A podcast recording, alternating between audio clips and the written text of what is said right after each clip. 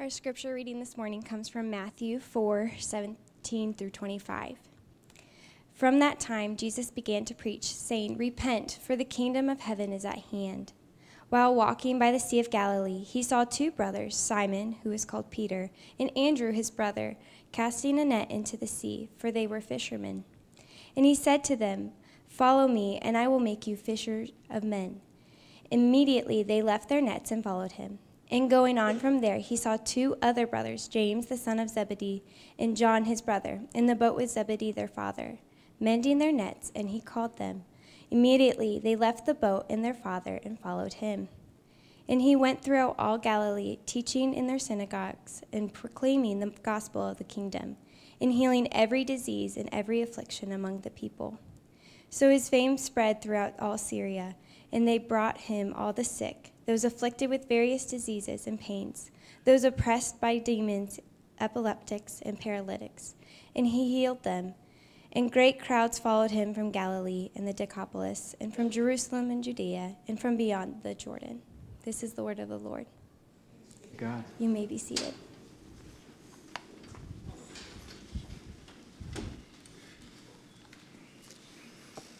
Well, good morning, everyone. If you're new here, my name's Gabe Coyle, and I'm one of the pastors here at Christ Community. And I'm also the proud husband of a really beautiful wife. I have two kids and a dog, and going anywhere is less of a carefree afternoon jaunt, even if it's to the park, and more of an emotionally charged pilgrimage with all the prep of D-Day, you know? Did you get the diapers? I thought you got the diapers. Israel, what are you eating? Ava, don't hit your brother. Okay, here we go, right? Look out for the neighbor's cat. Bonus. And then when it comes to these longer family road trips, suddenly everything's ratcheted up and you feel like you're stockpiling for Armageddon. You know, I remember the days in seminary in my car, just me and the open road and a change of underwear, you know. It was beautiful. Now it's the same car, same open road, just three more occupied seats. The floor is covered by my dog, and then there's a pack and play, the stroller, the attachments that go with the stroller, the toys, and the clothes. I mean, there are clothes for breakfast, clothes for morning nap, clothes for lunch, clothes for going to Target, onesies for night, and then extra clothes for blowouts. And then there are the clothes for the kids. I mean, on top of all of that, literally on top of all of that are diapers. Every nook and cranny are diapers. We're like one big marshmallow making our way down the street. In all seriousness, I love my family, and I love taking road trips. But there, without fail, seems to be that moment where you're packing the car and you realize not everything's going to fit. And you realize you're going to have to leave something behind, preferably not a child, but something you think is almost as important as one of your children. And Allie and I will banter back and forth as to why it will fit, why it has to fit, why I will make it fit, and then it doesn't fit, and then we realize it can't fit. And we realize we're going to have to go and leave it behind if we're going to go anywhere. Well, life's a lot like that, isn't it? You have to leave something behind if you're going to go anywhere. If you're going to change, if you're going to help bring change, if you're going to move from point A to point B in your life, there's an opportunity cost. And this morning we rediscover the same is true with Jesus. You see, throughout history, Christians have been called followers of Jesus for good reason. And Matthew, he wants us to see what happens when Jesus calls the first people to join him, what it means to follow Jesus now. And following means leaving. In other words, you have to leave in order to follow. Now, it's not usually the thing you think is extra, not at first. Instead, it's usually one of the things that's hardest for you to leave. That's what Jesus wants most. You have to leave in order to follow. And you may remember last week explicitly me saying, or other words, I'm not saying that we're not trying to be good enough in order to be accepted by God. Okay, that's not what I'm saying. There is no such thing as earning your keep when it comes to salvation. And yet simultaneously, as we seek to come to understand the very definition of a Christian, which literally means little Christ, it's more than just believing a God exists, or even nodding your head to true propositions about the true God's existence. You see, James says even the demons believe and they shudder still. It's more than even being in the right place at the right time or even being nice, whatever that means. But being a little Christ, a Christian, is following the true Christ. Not a Christ in our making in 21st century Midwestern culture, but the man of history. And we follow Jesus, which means saying no to self, no to our plans, our opinions, our values, and yes to Jesus wherever he leads. Standing with him in whatever he condemns. Dancing with him in whatever he celebrates. Chasing him. And the result is that Jesus flips things on its head, which is why we've kind of dubbed this section and the gospel account of Matthew as we're walking through this book, the upside-down kingdom. Because this kingdom, this kind of kingdom, is paradoxical. It's disorienting. This is the place where those who lose their life find it. This is the kind of kingdom where life actually begins to make sense, where it's not easier, but somehow we know it's better and it's worth whatever we left behind. And that's what comes to define Christian. That's what this kind of calling has always been about, even from the very first followers of Jesus. So if you haven't already, would you please turn with me in your Bibles to Matthew chapter 4. If you don't have a Bible and you're using one of our community Bibles, that's on page 809, because I want us to look together at this story, to walk through this story and see what, when, and why we must leave in order to follow. As we've been re-entering Jesus' life, let me recap where we've been, where Matthew has been. We've already explored the logistics, these phenomenal logistics of Jesus' birth, to say it very lightly, right? We've also discovered and seen Jesus around 30-ish years old becomes baptized, and God the Father proclaims down on Jesus that he is his one and unique son. This is my beloved son with whom I am well pleased. And then when the Holy Spirit descends upon him, where does he send Jesus first and foremost? But into the wilderness to showcase his perfect resilience where we have all failed. And so even show that the temptations of the greatest adversary, Satan himself, cannot thwart God's redemptive plan. And today we begin where Jesus begins his new vocation as an itinerant preacher.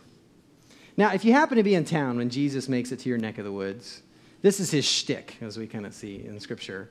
Repent, for the kingdom of heaven is at hand.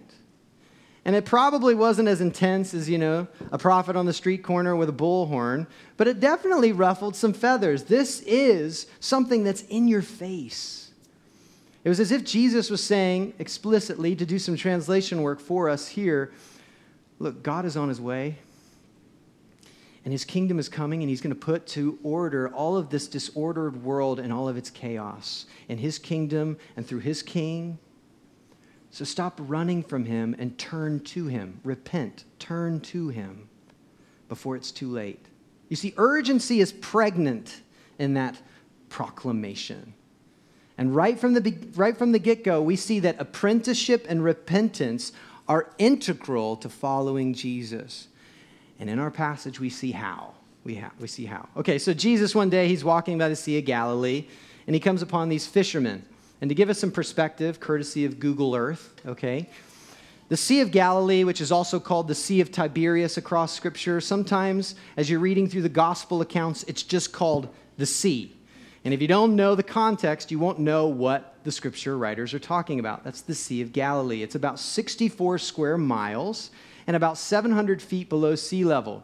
Having been there myself and stayed in a kibbutz on the east side of the Sea of Galilee, I've seen as the Mediterranean sea breeze comes from the western coast over the desert and hits the hills, which are on the western side of the Sea of Galilee, and burst into these erratic storms.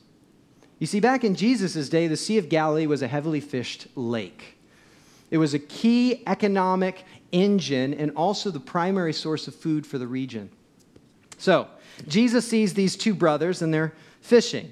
Their names were Simon, who is later called Peter, and everybody else calls him Peter, because when Jesus changes your name, everybody tends to pick up on that, okay? And the other guy is named Andrew. And these guys, we come to find out in John's account of the gospel, had actually heard about Jesus. They'd heard Jesus' message. They'd even seen some pretty miraculous stuff.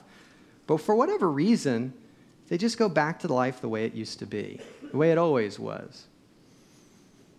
Doing what guys from Bethsaida, which literally means fish town, do. They're fishing. So in other words, they have not yet left to follow. And Jesus comes up to them while they're fishing. And to be clear, this isn't you get a line, I get a pole, baby style of fishing. Okay, this is commercial style fishing. These are large round nets about 25 feet in diameter that have anchors or these large weights around. So as you tossed out the net, it would sink around a school of fish and you would pull it in and have your catch such a surplus that you could sell in the marketplace. And with no Midwestern politeness, no really formal introductions, Jesus just comes upon these two guys and says what? In chapter 4, verse 19, "Follow me, and I will make you fishers of men." Which, if that's not weird enough, if I were in those shoes, I'd be like, excuse me? All right, I kind of know who you are and everything, but can you repeat that for me? No, Matthew records none of that. Instead, he just says in verse 20, immediately they left their nets and followed him. Now, you may be thinking like I was, well, okay, Gabe, there's some cultural baggage here. You just don't understand the authoritarian structures and how rabbis did things during that day. Well, the unfortunate reality about thinking that way is it's just not true. In the first century, this is still very backwards, okay? Rabbis did not pursue their disciples, their apprentices, their followers. Instead, followers would find a rabbi who'd written some really good books or, had some really great talks, and they would pursue them and say, hey, can I follow you? Can I learn every aspect of your life? Can I be covered in the dust of the rabbi, right? It's kind of like applying for college today, Harvard didn't come knocking on my door, but I have to say they were a little quick on the rejection letter. I didn't even apply. Do not come here, Gabe Coyle. But seriously, though, this is very upside down. Even in the first century culture, this balks at the way things are normally done. But it shouldn't surprise us because Jesus does things a bit upside down. And he just keeps right at it. Now he has Peter and he has Andrew, in tow, and he comes up to another set of brothers, James and John, who are often called the sons of thunder in other spots for their temper. And they're on this boat with their father Zebedee, and they're mending their nets from going out fishing that day. Once again, I want to help paint our imaginations with historically accurate pictures. And there are archaeologists who discovered a boat in the Sea of Galilee that dates back to the first century. It's about 27 feet long, so it's about from this chair right here to this chair over here. Enough room for about 15 workers. Here's a picture of a smaller replica if it were to be completely refurbished, okay? Now, we need to understand that having a boat in the first century was a sign of wealth. Peter and Andrew would have had a boat too because it was an advantage if they had the financial capacity. And what we learn from Mark's account of this particular situation as well is that it's not just James and John and their father, but there are also hired workers. This is an enterprise in which James and John are a part of. The reason I say that is so often we think exclusively that disciples of Jesus were the poor and down and out. Majority, yes, but not exclusively so, as we see here with James and John. Being a part of a family business in which they were to inherit one day, which had substantial assets, that was a privilege in the first century. These are privileged individuals. And yet, what does Jesus do even with them? He calls them to follow him. Almost extremely similar to those who had a very different socioeconomic status, yeah? And Matthew says in verse 22, immediately they left the boat and their father and followed him. I want to pause here, okay, for just a minute before we enter into the remaining verses. And we're going to sit here for just a few minutes. The first thing we need to understand is that Matthew. He's not just recording history for history's sake. Oh, that's a very interesting story. This isn't, gathering together information of a bygone age for people who like to dabble in biographies, okay? Matthew's seeking to be very accurate in his record of history, but he has a purpose, just like every historian has had a purpose. And most scholars, they believe that Matthew wrote this account 20 to 30 years after the resurrection of Jesus. Because more and more people are talking to eyewitness accounts who engaged Jesus, and they're learning about him, they're hearing about him, and they want to follow. And so Matthew begins to record what historically had happened, what he had seen, what others had seen, and to put together a historical account of the true person of Jesus Christ so that they might follow him. You see, as he's recording history, he's calling each reader to now enter into this story, to make that their story, to hear the call of Christ afresh as him calling to each and every one of us. In other words, you have to leave in order to follow. So, with that in mind, what do we have to leave in order to follow Jesus? Well, in one sense, everything. Everything. You know, there was this moment later on in Matthew that he records where the scribe comes up to Jesus and he says, hey, what's the greatest commandment throughout all of Scripture? And Jesus shoots him a question back and he says, well, what does the Torah, what does the Scripture say? Love the Lord your God with all your heart, soul, mind, and strength. And the second is like it, love your neighbor as yourself. And Jesus pats him on the back and says, good on you, get on with it, right? Jesus wants it all. As he comes as the Son of God, as the rightful heir of the throne of God's perfect kingdom, he wants it all. Not just the good parts that we can try to impress Jesus and others with, not just the messed up parts that we're asking him to help us with, but all of it. And sometimes we can become so familiar with this follow narrative here in Scripture, or even so far removed that we miss what's going on in the story. We can miss just how insane these brothers acted, okay? Well, you don't understand, Gabe. These guys were going to be the apostles. Of course they're going to leave, right? And they were fishermen. How would you like to smell like fish all day? This is a move up in their social status. Well, not quite. You see, these fishermen were just ordinary folks. We can't miss that. Andrew, Peter, James, and John, ordinary. For Peter and Andrew, Fishtown was hometown.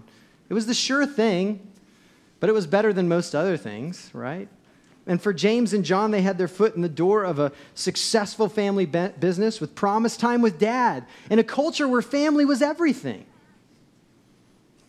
and a comfortable life where most people thought comfort was spelled N-E-V-E-R. And still Peter and Andrew, we read, left their nets and followed him.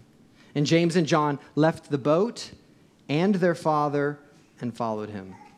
You have to leave in order to follow. And this was really everything for these guys. We can't miss this. Peter makes this explicit later on in Matthew. In Matthew chapter 19, there's this rich young guy who comes to Jesus and says, hey, what do I need to do to inherit eternal life? And Jesus and this guy banter back and forth for a bit, but ultimately it comes down to this rich young guy selling all of his possessions and giving his proceeds to the poor. Now follow me. And he puts his head down in dismay and walks away because he can't do it. And Peter, not missing his opportunity here, in chapter 19, verse 27 says, see, we have left everything and followed you. Don't just see nets and boats. This is everything to Peter and Andrew, James and John. For them, this is like saying, hey, I trust you with my kids and a broken education system because you've called me to be downtown in a faithful presence. Hey, God, I long to not just hear about the vulnerable, but be proximate to the vulnerable and recognize my own vulnerability in that whole process. So I'm going to move downtown and be next to and engaged in our downtown, even though I don't know how or where yet. It's like saying, God, I trust you with my heart, such that I'm going to forgive those who have hurt me so deeply time and again, that I'm going to release those wounds and those pains that they've caused. I will no longer find my identity in past pain, but I trust you. This was their everything, you see. This was their legacy, their stability, their hope, their identity, all wrapped into one. Now, to be clear, so often this passage has been manipulated to say, see, if you're a pastor, you're really following Jesus. But that's not what's going on here. That has been sabotage. That is not what's going on in this text, because I want you to be clear in understanding that Jesus isn't calling each and every person to leave their job, okay?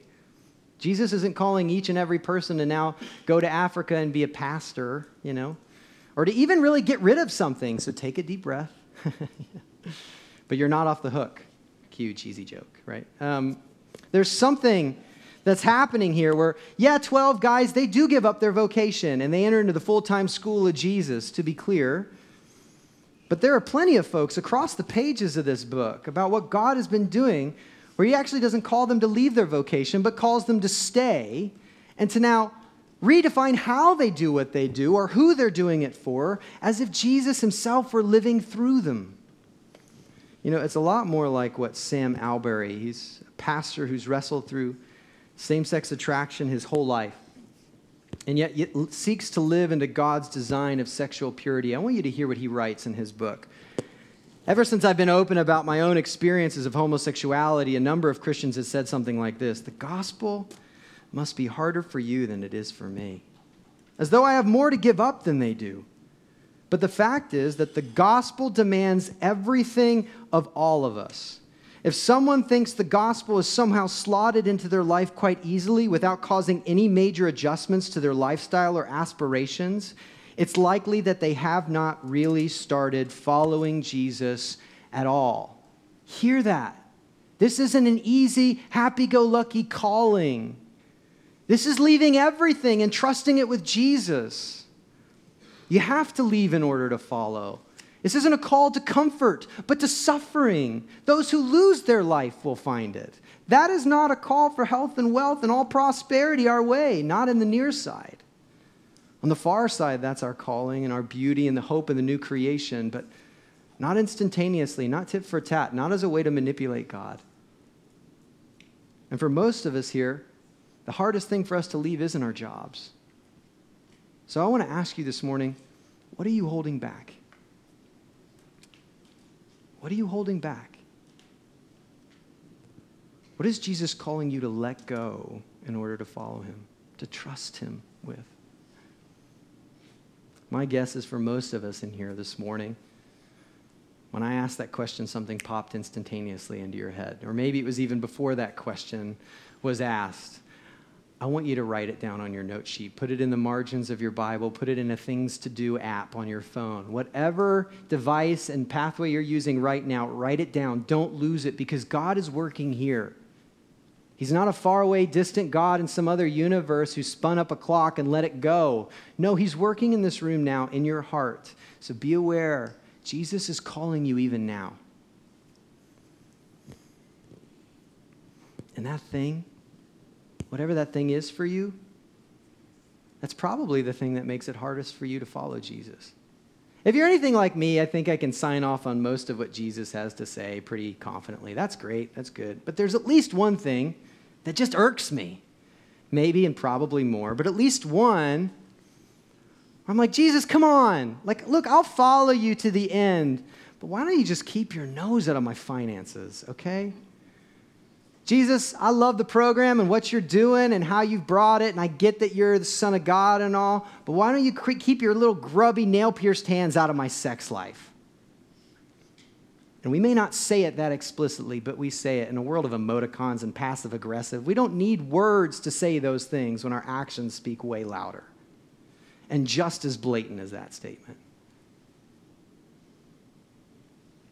What are you holding back?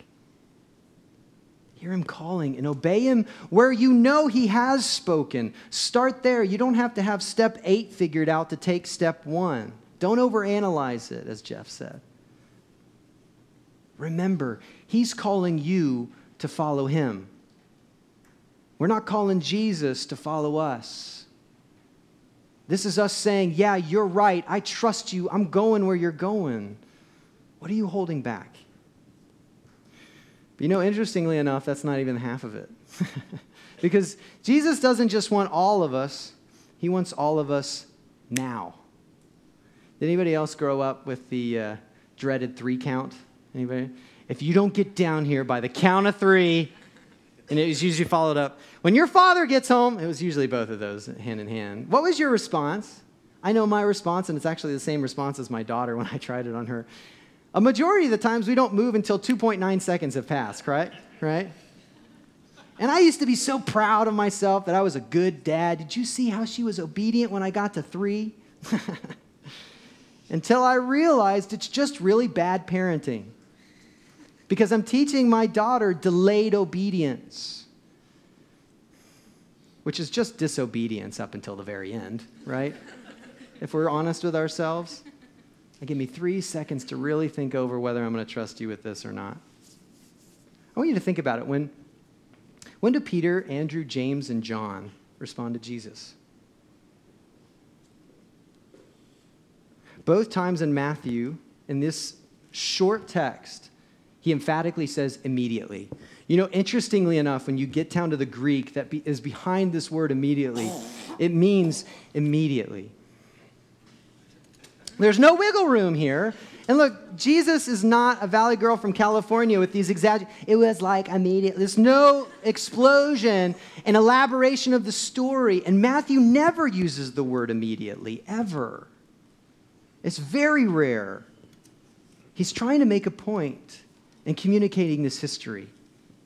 It wasn't after they found they had a really good price to get their nets for on eBay. It wasn't after James and John realized they had a pretty secure bank account that could carry them through this next venture. No, for Jesus, his timeline of obedience is right now. And we'll follow and figure out the details as you trust him, which is very anti-Midwestern culture, okay? We got to plan it out to the T, make sure we've got every I dotted and T crossed. But sometimes you just got to trust him. Maybe you're like me. So often I can fool myself into thinking that I'm really passionate about everything that Jesus talks about and his apostles who he is given the authorization to now give a voice to the church and guide and form the church. And I'm happy about most of what he has to say, but just as long as I can define my timetable, right? I remember growing up and my mom would say, hey, Gabe, can you take out the garbage? And I was like, sure, I got a part to play. Can you take it out now? You know? I'm playing with my guitar right now. I don't want to get up and do it. And so we start doing this negotiation same way throughout the rest of our lives with Jesus. I'll get into my Bible daily and start praying daily once this busyness at work slows down. Oh, God, I'll stop looking at porn or give you my sex life once I get married or now that I'm married, once my marriage gets better. Oh, we'll be more generous when we get that next promotion. I'll start caring about the vulnerable when they move into my neighborhood. Oh, I'll trust in Jesus when I get a little more proof. So why not now? What are those things promising you that you don't think Jesus can deliver? What are those barriers for you? Instead, as we so often sing in the song, Come Ye Sinners, come ye weary, heavy laden, lost and ruined by the fall. If you tarry till you're better, you will never come at all. Stop waiting. Give it to him now. You have to leave in order to follow. If you want to know Christ, you've got to follow Christ. But that begs the question, right? Because that's all really nice and neat, but why? Why should I give everything to Jesus now? Why should I trust his apostles whom he sent with a unique authority to now guide and shape the church? Why trust him with that? Because I'm not saying it's going to be comfortable. I'm not saying it's going to be easy. No way, shape, or form do we find that we're going to get rich out of this whole deal. Most of God's people throughout history find that they become more engaged with poverty and find themselves giving away generously and becoming rich in other ways than becoming this financially prosperous institution because we happen to do just the right things at the right time. Why? Look with me again at verses 23 through 25. And he, speaking of Jesus, went throughout all Galilee, teaching in their synagogues and proclaiming the gospel of the kingdom and healing. And the gospel of the kingdom is what he had been proclaiming up in verse 17, which we'd already highlighted, in healing every disease and every affliction among the people. So his fame, speaking of Jesus' fame, spread throughout all Syria, which is interesting considering the geopolitical climate we find ourselves, that God is working in the places often we disregard. And they brought him all the sick, those afflicted with various diseases and pains, those oppressed by demons, epileptics, and paralytics, and he healed them. And great crowds followed him from Galilee and the Decapolis, which are 10 cities, predominantly Gentile cities, and from Jerusalem and Judea and from beyond the Jordan. Most commentators highlight what Matthew's doing here is summarizing these early days of Jesus' ministry. As he's going around Galilee proclaiming, repent, for the kingdom of heaven is at hand. Pursue God in his way of doing things before it's too late. And the kingdom breaks in. As people are now following, do you notice there in the text, the crowds followed? That's the exact same word that speaks of Peter and Andrew, James and John. They're following Jesus. They're leaving it behind, and healing and beauty and communities are being transformed. So why? Why do we have to leave in order to follow? I could tell you. I could wax eloquently about it, or kind of eloquently, I don't know. But I think it would be better for us to hear a story from one of our global partners, Elam, who's on the front lines of planting churches in Iran where it's illegal, where to follow Jesus could mean walking into a prison cell or potentially losing your life, everything. And this past fall, Elam celebrated 450 baptisms. Can you imagine this? All former Muslims who have now rejected Allah and his prophet Muhammad and said Jesus Christ is the exclusive Lord and Savior, the ultimate judge, not Muhammad, but Jesus. And they risked their lives to follow him. So let's watch one story of a woman who did exactly that. Now I know the dangers of showing that video. Because with an over-politicized culture, we can so easily begin to demonize whole cultures. I know that we have broken social structures and systems in our country just as much as any other. So I don't want you to walk away thinking that this is fear-mongering or a demonization of another people group. What I want to highlight is Ladan's story and the truth of those who are in cultures that are hostile to the Christian faith.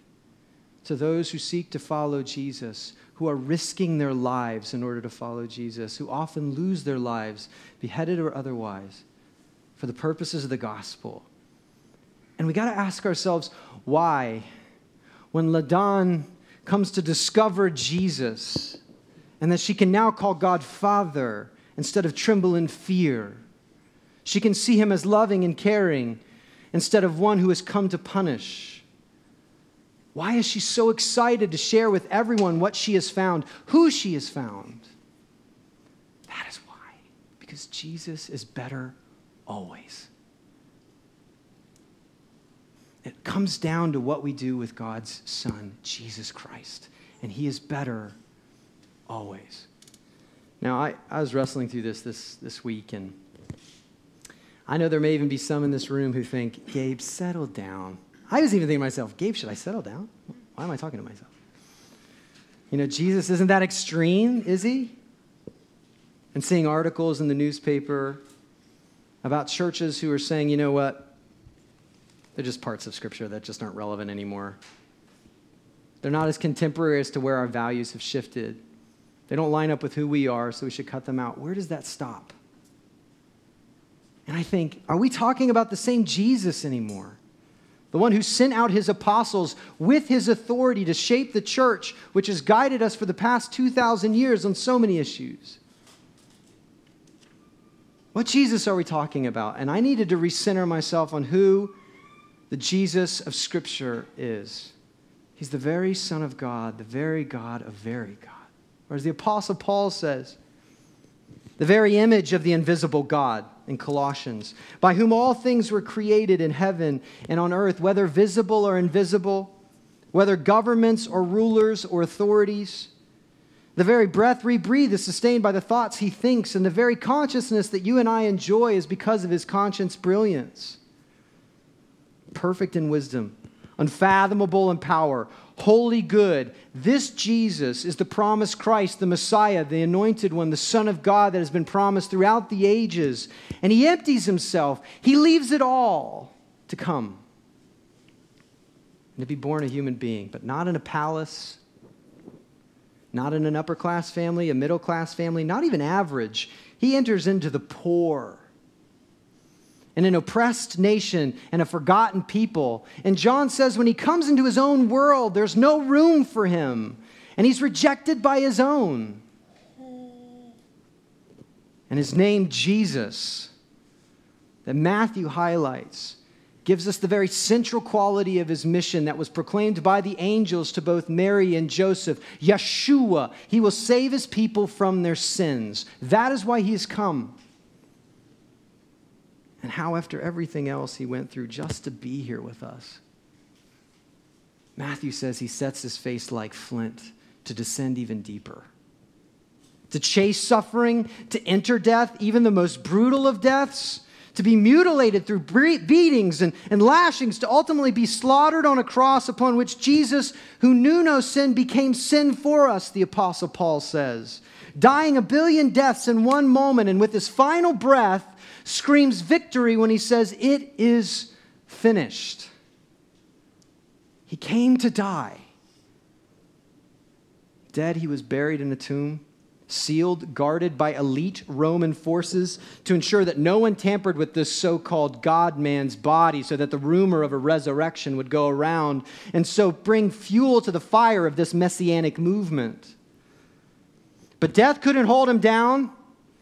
Elite Roman forces couldn't keep him in. A stone would not seal his fate, but instead, this Jesus, the one who had Thomas feel the nail piercings in his side and the piercings in his hands, this Jesus, the one who appeared to the Apostle Paul on the road to Damascus and now commissioned him to speak on his behalf, this Jesus has been exalted and given the name above every name, the Apostle Paul says in Philippians chapter 2, so that at the name of Jesus, every knee should bow in heaven and on earth. It's his name, not any other. And every tongue confess that Jesus Christ is Lord to the glory of God. He's at the very center of what God is doing. Always has been, always will be. And you see, this Jesus, he never points from a safe distance and then says, why don't you go over there and do this and that? We have a Lord, a Savior, a God who came, who paid our penalty, made a way where there seemed to be no way, and now calls us to follow him in everything. If you love me, keep my commandments, Jesus says. Yeah? And he's still calling us today to lose our life that we might find it and to meet him there. What do you need to leave in order to follow this morning? Why wait? Why keep holding on to it? If this is who you get to follow, how can you wait any longer? Well, in a moment, I'm going to call us to follow Jesus to his table. As we do every week, we come. And this gospel, it presents itself, it proclaims itself to our senses of taste and touch and smell. And even in common broken bread, we hear the call to take and eat, for this is my body, for you. In common juice, we remember his blood shed for the forgiveness of our sins. And if you're new here, I want to reiterate, you don't have to be a member of Christ's community, partake in the Lord's Supper, but followers of Jesus are welcome at Jesus' table. And when you come, you'll come down these two aisles, gather in groups of 4 to 6, you'll take the bread, dip it in the juice, and partake together. But before we come, let's take a moment to examine our hearts, our lives, our everything. And I want you to ask yourself, what's the one thing you need to leave behind before you can pick up the bread? What do you need to let go before the bread can come in? Let's pray.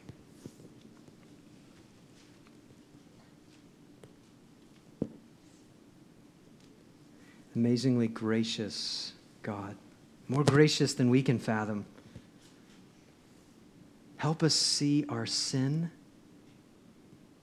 Help us see and be honest about our failures. Unveil our cultural proclivities. Reveal to us the truth of how you've designed us and called us and remade us in Jesus. And forgive us for the ways we fight for the last word.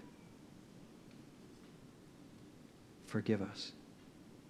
for how we idolize control and self-sovereignty and self-definition. Forgive us. For our situationally deaf ears and hard hearts when you call, forgive us. For the ways we deceive ourselves into thinking that delayed obedience is anything other than disobedience, forgive us. For the way we trust the promises of the world more than the promises of your word, forgive us. For how we seek to use Jesus as a self-help guide in certain areas of our life or even in our communities, but still reject him as Lord over all. And forgive us for holding back what was never ours in the first place. Lord, have mercy. Christ, have mercy. Lord, have mercy.